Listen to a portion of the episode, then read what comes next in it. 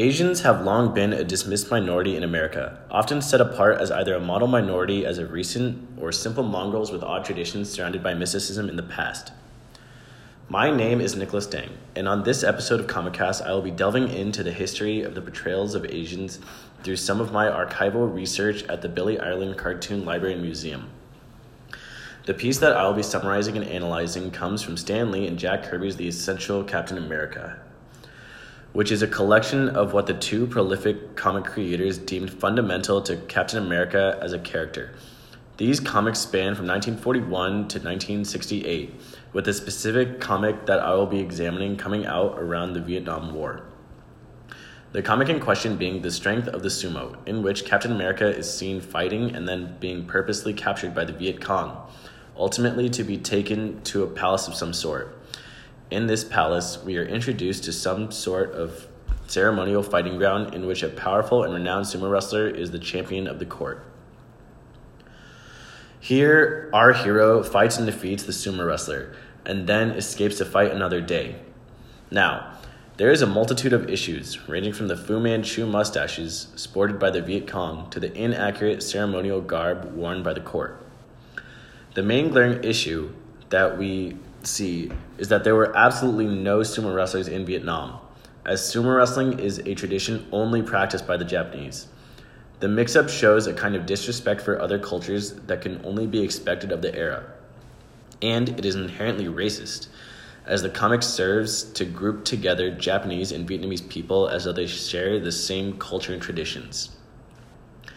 This is just outright wrong, and yet the comic perfectly summarizes the Americans' relationship with Asia at the time.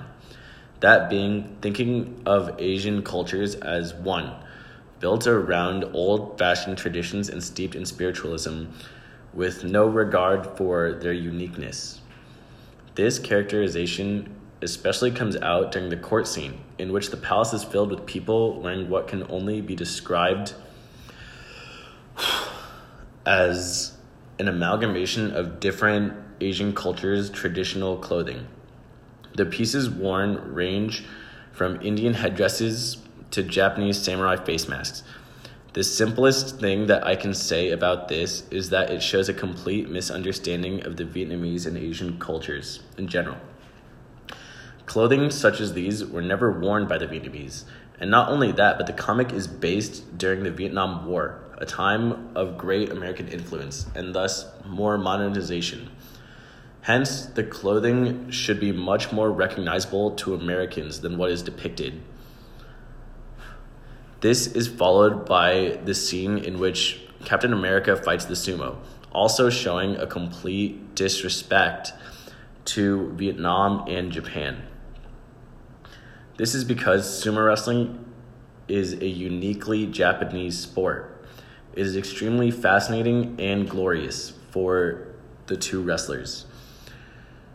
But most importantly, and I can't stress this enough, only Japan had this sport. And to group them together with Vietnam does not give the credit that Japan deserves and almost dismisses the time honored tradition that is sumo wrestling and the amazing history that Japan has garnered.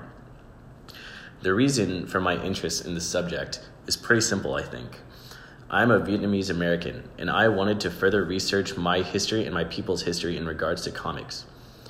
What I have found, however, is that after multiple visits to the Billy Ireland and looking through countless comics so far, I see nothing but disrespect for Asian cultures.